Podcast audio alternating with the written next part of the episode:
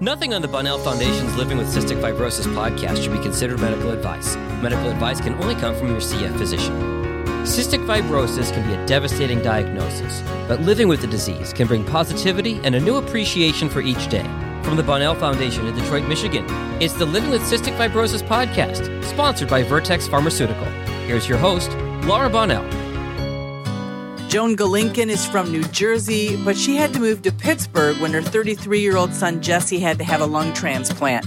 Not only was it hard enough to hear that a transplant was needed as his lung function was at 20% and he was on oxygen, but he also had B. and only certain transplant teams in the country will do that sort of transplant on persons with that deadly bacteria. And when I say deadly bacteria, I mean to the person who has CF. And that is changing a little bit as scientists work on medications that can fight that B. So in 2019, Jesse was told he needed a transplant. His parents moved to Pittsburgh so he could get transplanted, and that was in April of 2020, the height of the pandemic with no vaccine in sight. So, a very scary time, any time to be transplanted, and then on top of that, add a pandemic in the height of it. So we talked about a mother's fear, grief, and moving forward. Welcome, Joan. It's so good to see you, even though we're still over Zoom, but we are states away. But really, as CF moms, we are so close. But it is great to have you on this podcast. And it was wonderful to get to know you a little bit when you joined our CF Moms retreat. You know, it was really nice to talk to one another. So thanks for joining us. Always a pleasure to be in your company, in person or over Zoom. It's always a pleasure.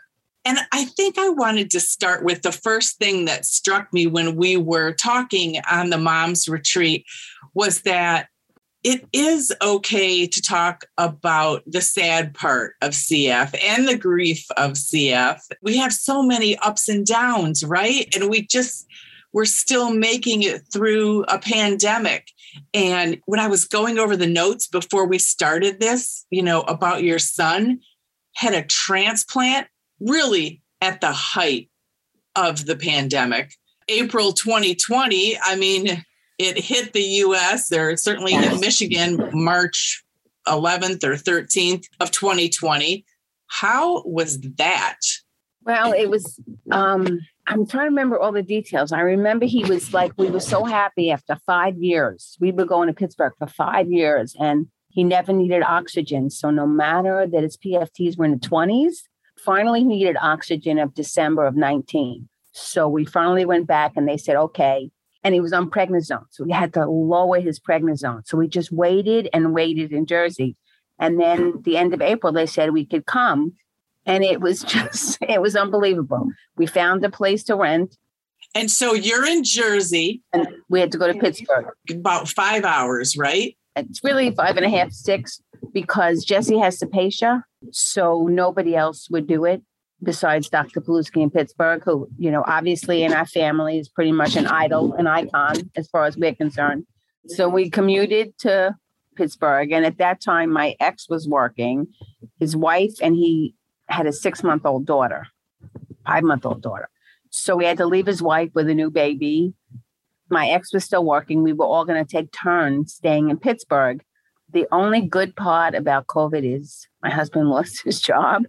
So we were both in Pittsburgh together because there was so much medicine. And this is before the transplant, so much anxiety and medicine. And you're just waiting and waiting. And and it was like Melrose Place. We lit, we bought, we rented an apartment, and nobody wore a mask. Everybody was under thirty, and nobody wore a mask. Wow! So we did not leave the apartment except to go food shopping. But I mean, everybody went through COVID. You know, you took ten hours to wash your food afterwards with alcohol or whatever. And then, um, ironically, my boyfriend's father died, and he called me. And ten minutes later, we got the call that Jesse had a lung. It was like the cycle of life. It was unbelievable.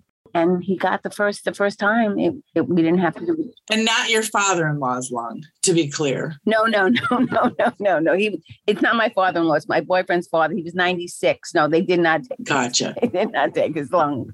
So, you know, only one of us could go at a time. So my husband, my ex-husband went for the surgery, you know, the night before because Jesse gets so anxious I wouldn't have been able to deal with it. And then I stayed for the next three weeks in the hospital with him, you know, in ICU. And just the fact of having to physically move and during a pandemic, and yeah. that there is family leave, but really our country is not equipped or doesn't prepare us for the ability to care for a child with a chronic illness. You don't have enough time off work. Um, yes. The only good thing about, well, there are several good things that have come from the pandemic, but people can work from home. You can work from a hospital. It depends on your job. But my gosh, going through this in one of the scariest time. I know. But I mean, the ironic part was we were isolated we were going to be isolated anyway, but the whole world was isolated. So it almost, not that it made it easier, but everybody, I worked online. I, I worked the whole time. I'm, I'm an accountant. I did taxes. My son, the whole time was working. He maybe didn't work for three weeks because he works from home. Mm-hmm. So that part and the fact that people wear masks anyway, I think made it easy for my son because I think if, he, if there wasn't COVID and he was the only person wearing a mask, he wouldn't deal with it as well as I think now everybody feels a little more comfortable wearing a mask, which is just a little aside. But emotionally, I think, you know, being autoimmune and all the things, you know, this transplant has such different worries than CF. Right. Like the breathing, the the machines, all that stuff, the vest, it's gone. You know, now you worry about autoimmune. And ironically, my son got COVID a month ago. Oh my gosh. But such little symptoms. He thought he had a cold from his daughter. I didn't know this, but when you're autoimmune, they said since you have less antibodies, you don't you get less symptoms when you get sick. I never knew that. But he's fine. He still tested positive 2 weeks later, but they said that could happen. But he, he had to move out of the house and live with my ex for like two for two weeks, and then he finally got to go home. I know there's also um, some issues with people who have had transplants because of their rejection medications. Yeah. The COVID um, vaccine doesn't always work, but it worked in his case. Well, I'm assuming it was just a breakthrough, right? Right. We never tested antibodies, but maybe he wouldn't have had such a mild case if he because he already had the booster. Mm-hmm. And he did go and we did get the monoclonal antibodies, if that's the right word. We did go to the hospital and get that done once they found that he had COVID. I almost think now that he had it, um, not as anxious. You know, I was so anxious from getting it that something terrible was going to happen. You know, now I'm a little less anxious. Plus, I think everybody just everybody doesn't know how to live. You know, now they've Omicron. I mean, I feel like nobody knows what to do. If you have CF, if you have a transplant, if you're just like us, right? Um, it's a, as you know, it's just just nothing to do with CF. It's just a really strange time to know what to do. In reading all the information that you gave me about Jesse's journey, I read it and I thought, there is nothing in here. And I know you've voiced it before, like in the mom's retreat, but there wasn't anything in here about you, about your pain or how hard it must have been or how much PTSD you still have to have. And I think that's one of the things that I'm becoming more and more aware of, which is crazy because my daughters are 24 and 26. So I am aware of it, but I think we're always just getting through to the next exacerbation, right? We're just getting, we're living life. We're positive. I think of my girls are going to live a long life, but you're still, or I feel like I'm still always holding my breath. Okay, got to get through the pandemic. Um, right. And then what's going to happen and this and this and this. So, what are your feelings now that you are looking back on, you know, the transplant and we're still in a pandemic? Um, as a mom, how did you get through it and are getting through it? well, I think that um, I'll try not to cry. Taking care of my son making sure he's okay has always been the first thing on my mind every day. You know, that's, I just, probably somewhat to his detriment. I was pretty much an enabler. If I look back, I should have, you know, not been such, but I just felt like whatever I could do to make his life easier, anything. When he was little, I would go to every McDonald's to get every toy, whatever could make him happy. Um, but I feel like my son, once he went to college, his PFTs were so low that my perspective changed. Like I knew he was going to need a transplant. When he was a teenager, I didn't. I thought it was somewhere in the road. So I feel like my expectations of his life might have been, if lower is the right word, than other people. You know, I was just wanting him to be healthy. I wasn't worried about him getting married. I wasn't worried about what kind of job he had. I, I didn't think about the global things that I think most parents think about. Now that he's had the transplant and he's married and he has a child, sometimes I don't know where to put myself in the caretaker role anymore. You know what I mean? Like I think his wife is very much, you know, has the baby to worry about, and it's always and her mother helps her. And I've always, I still to this day, I'm pretty involved in my son's life. You realize you don't really know, but it's not the same. And where do you fit as your child gets to be in their 20s? Right. I agree. It's really interesting because the one time when my daughter was at college that she was, it was her graduation actually from Michigan State University. And um, she had an exacerbation. She had hemoptysis, and her boyfriend at the time was like, I'm staying at the hospital with her. And he was sleeping in her hospital bed with her. And it was a whole new feeling. I was like, well, I'm staying. So all three of us are right, staying. so, and it was fine. But yeah, it's it's a learning curve, right? Yes. And I think some children, you know, or children's the right word, with CF are more independent than mine because I think I I said, you know, because I am an enabler. Um, you know, he's used to relying on me. He, there's a lot of things he doesn't, and he's a father now, and I have he's totally responsible. But I do feel that people are different. You know what I mm-hmm. mean? Some kids are very independent. Some kids like to have the aid. Some kids they get married or they have kids, and that changes the dynamics. And I think I personally don't understand the impact of the new drugs because they mean nothing to me. My son had a transplant already, and he's got the nonsense mutation, so they don't have anything for him anyway. So I'm sure that's changed the dynamic in a way that I can't relate to. Right. You know, as far as people weren't, maybe people worrying a little less. Right. Because of the new drug that, yeah, changes the underlying condition of CF. But then you look at my girls, it worked for one, it didn't work for the other. So I know that last 10% that Emily's entourage is actually working very hard and, you know, um, right. to get is very meaningful. But as we go and we're talking back to parenting and adult, you almost need training, right? On what to do because it's about right, it's about finding your place. But it is a family disease. It's not like Jesse or Molly and Emily, like eh, they did it on their own. Yes. And now, whew, thank goodness, now they're married, no worries. Or now they have a you know significant other. Um, yeah. You're still big time a part of it in just different ways. I think you nailed that. Yeah, no, I think it really depends on the parent child relationship. It depends on the child's health. Some young adults are doing really well, and it becomes easier for the parents to step back a little bit and feel the positiveness of whatever. A transplant, you know, I don't, I, there's one other woman I've talked to whose child has a transplant.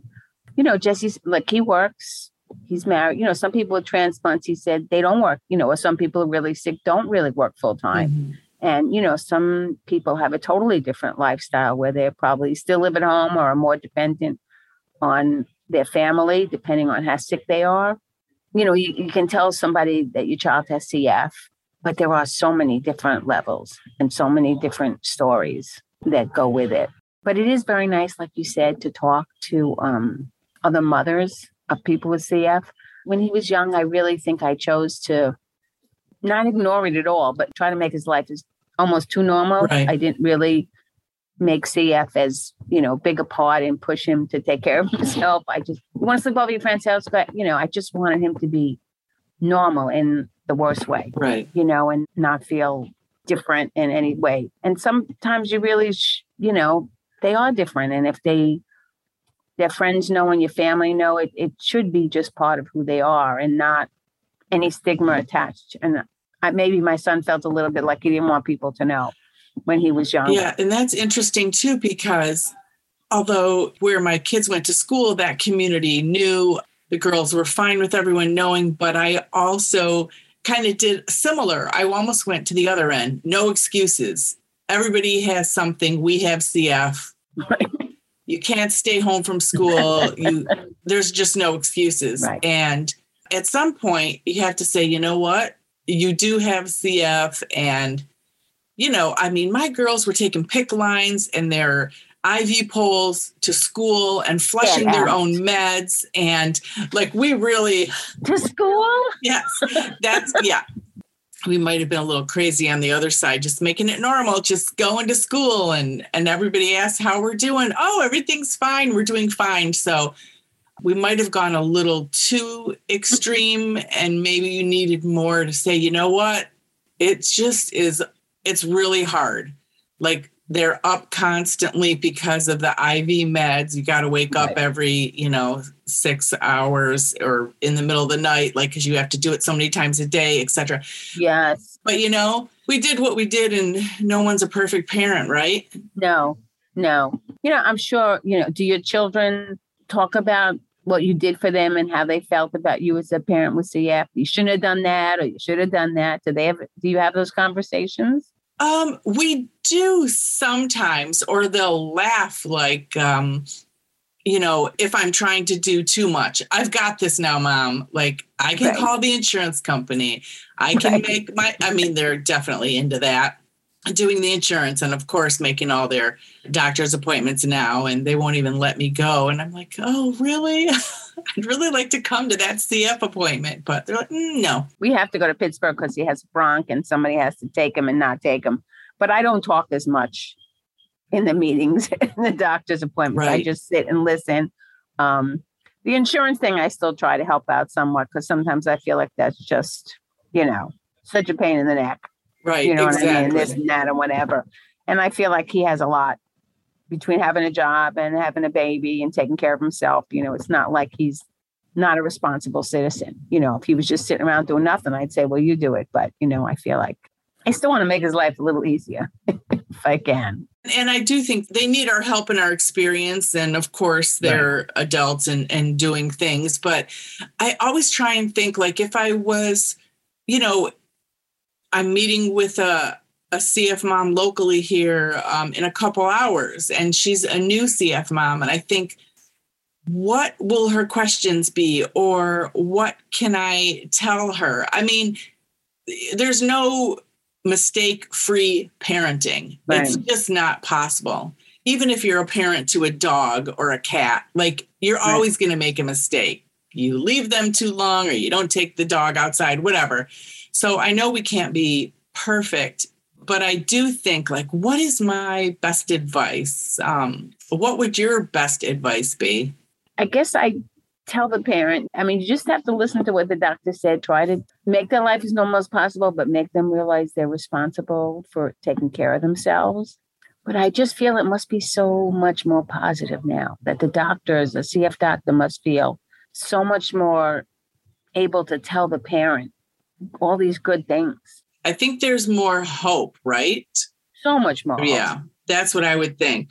so much more hope. And the only thing I feel sometimes, um, you can't go back in time, like you said.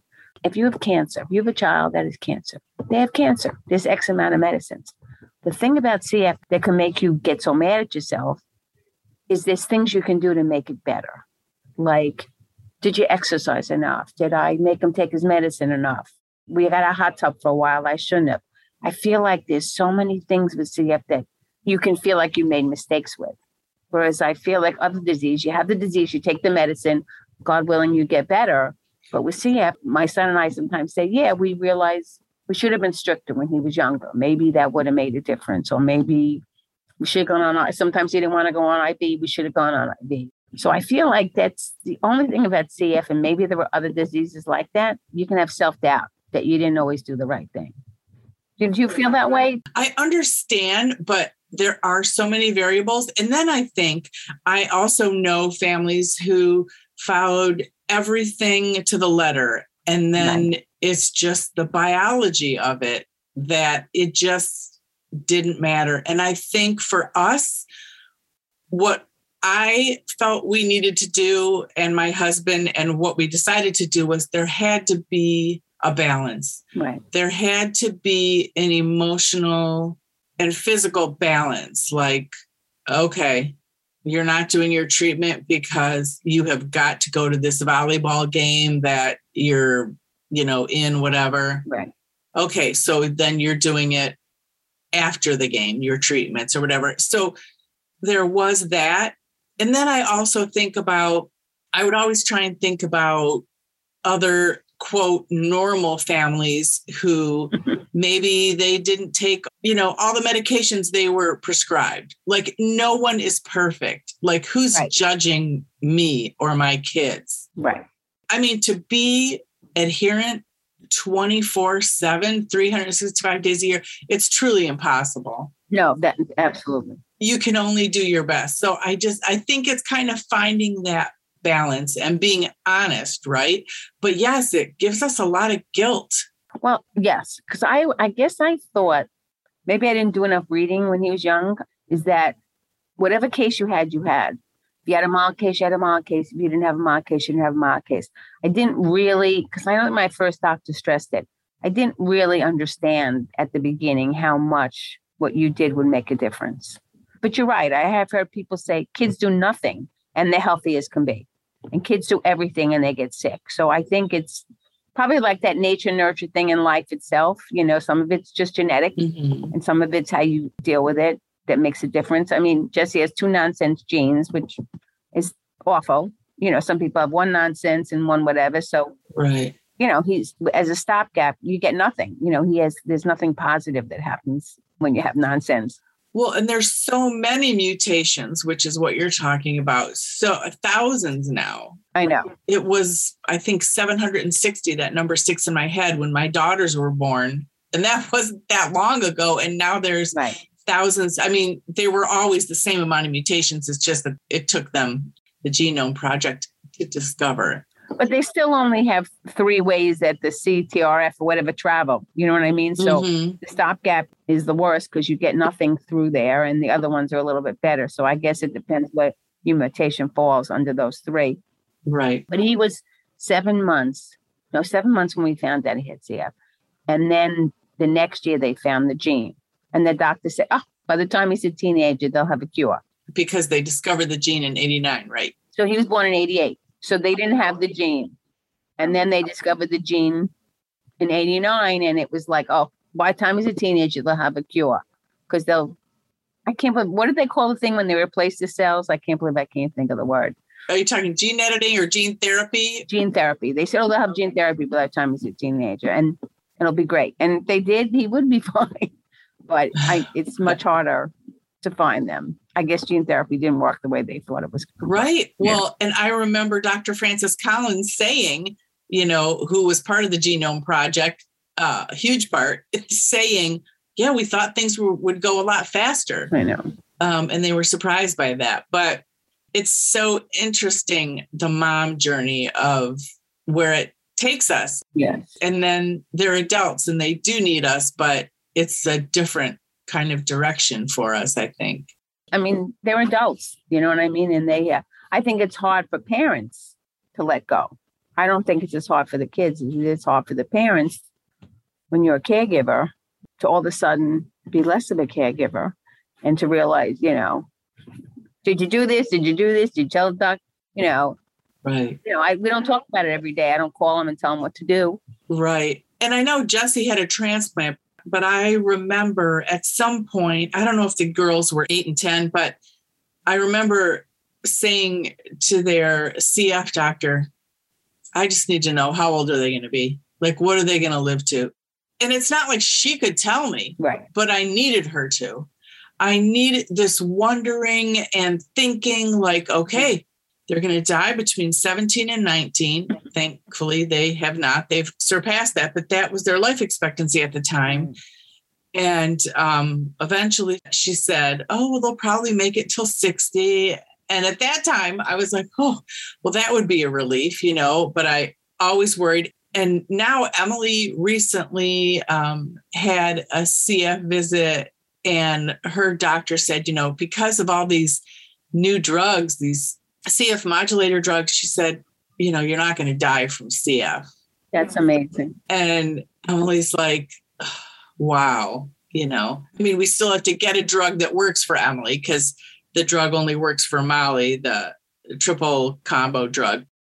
And there's still challenges. It's not like, oh, just because everyone says there's a drug, no one's going to have any problems. I think that's the hard thing too for new parents is there is this promising drug out there and more to come, but it still doesn't make everything all better. People I know that are on this, you know, triple combination drug, yes, it's had a huge impact on their life, Right. but they're still having exacerbations, you know, so it isn't perfect. Yeah, I think like there's certain people that feel like I've heard somebody say the son, you know, you can plan for the future now. Whereas people would maybe, maybe they wouldn't get married, maybe they wouldn't have kids because they weren't sure, you know. And I think now people probably feel more positive about that. I mean, having a kid is still a lot of work when, when you have CF, but at least you know you'll be around, which is really a big difference, I think. Absolutely. So now what do you see for your future? Do you feel like all right, now you can do a little more, you know, with your own life or travel more or obviously we're in the pandemic still, but but what are your thoughts for you for the future? Oh, yeah, um, I mean, my, the kids used to live with me, and, and now they don't. And I feel like I have my own life, and Jesse has his own life, you know. And I'm still there for him, but you know, it's it's nice, you know, because you know it, it's been a big part of my life. It's still a part of my life, but I feel like okay, now I have like a little more of my own space in my own life. I mean, the pandemic definitely makes an influence. I was never a big traveler, but I have friends all over the country and I'm not rushing to go. You know, I miss them, but I'm not rushing to go see them. And they live in warm climates. So that, you know, the travel and the, the COVID is really, you know, it made things a little more difficult. But um, it's nice, you know. I love having a granddaughter. I love that he has a, a daughter. And I mean, with transplant, they sort of say if you make it past five years, that's really a good sign for you being able to make it longer. You know, I worry about the future and I worry about what if something happens to me and, you know, he won't have me as a backstop or whatever, but you can't put yourself in that place. You can just plan as much as you can to make whatever arrangements need to be made to make his life easier if something ever happened to me.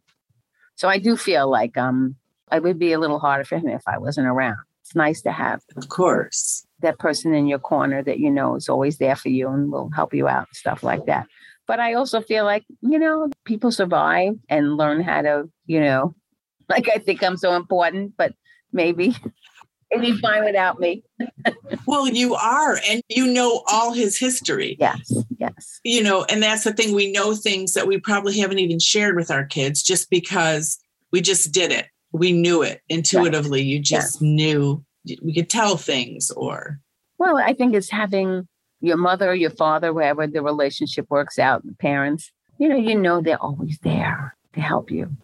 You know, I think that's a very reassuring feeling. I do too. And I think that's probably a very common mom thought. Like Right. I've thought, well, I absolutely need to live forever, or I absolutely need to live as long as my girls do because they need me. yes, I mean, yes, you know, right. so uh yeah that's really hard. I don't, i'm sure there's uh some diagnosis for whatever that is. No, I think like what what about people who have kids that are, you know, emotionally and physically disabled and you're so like my kid can survive without me, but I still feel like I wanna, you know, be there. So I should probably drink less and eat better, but I, you know, to live longer, but I don't.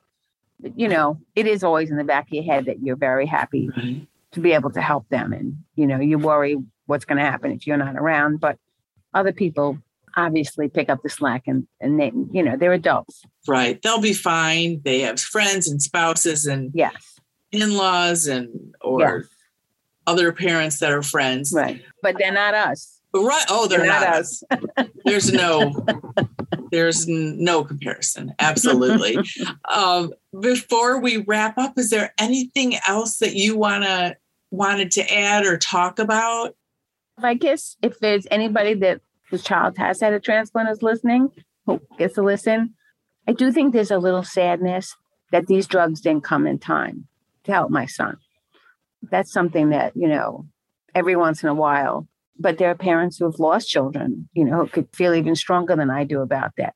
Like that's the only, as joyful as I am for everybody who has been helped by this drug, I can't tell you that I'm not a little sad that my son wasn't able to be helped in time.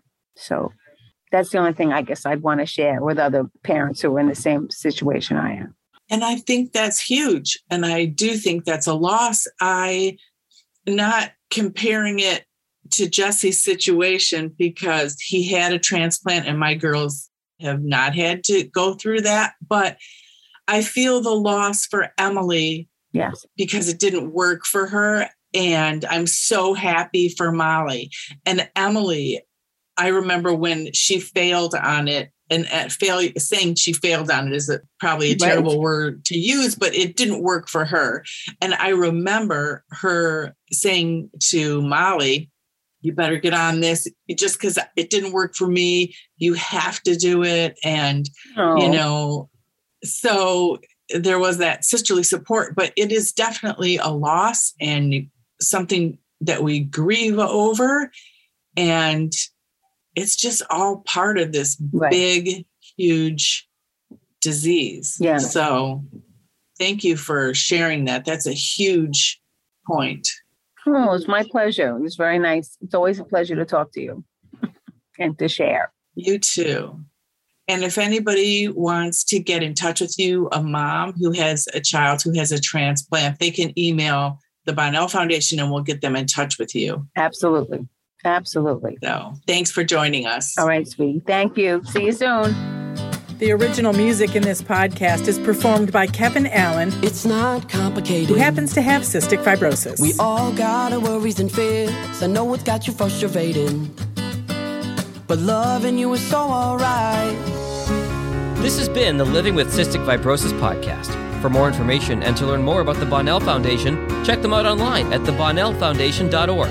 That's B O N N E L L Foundation.org.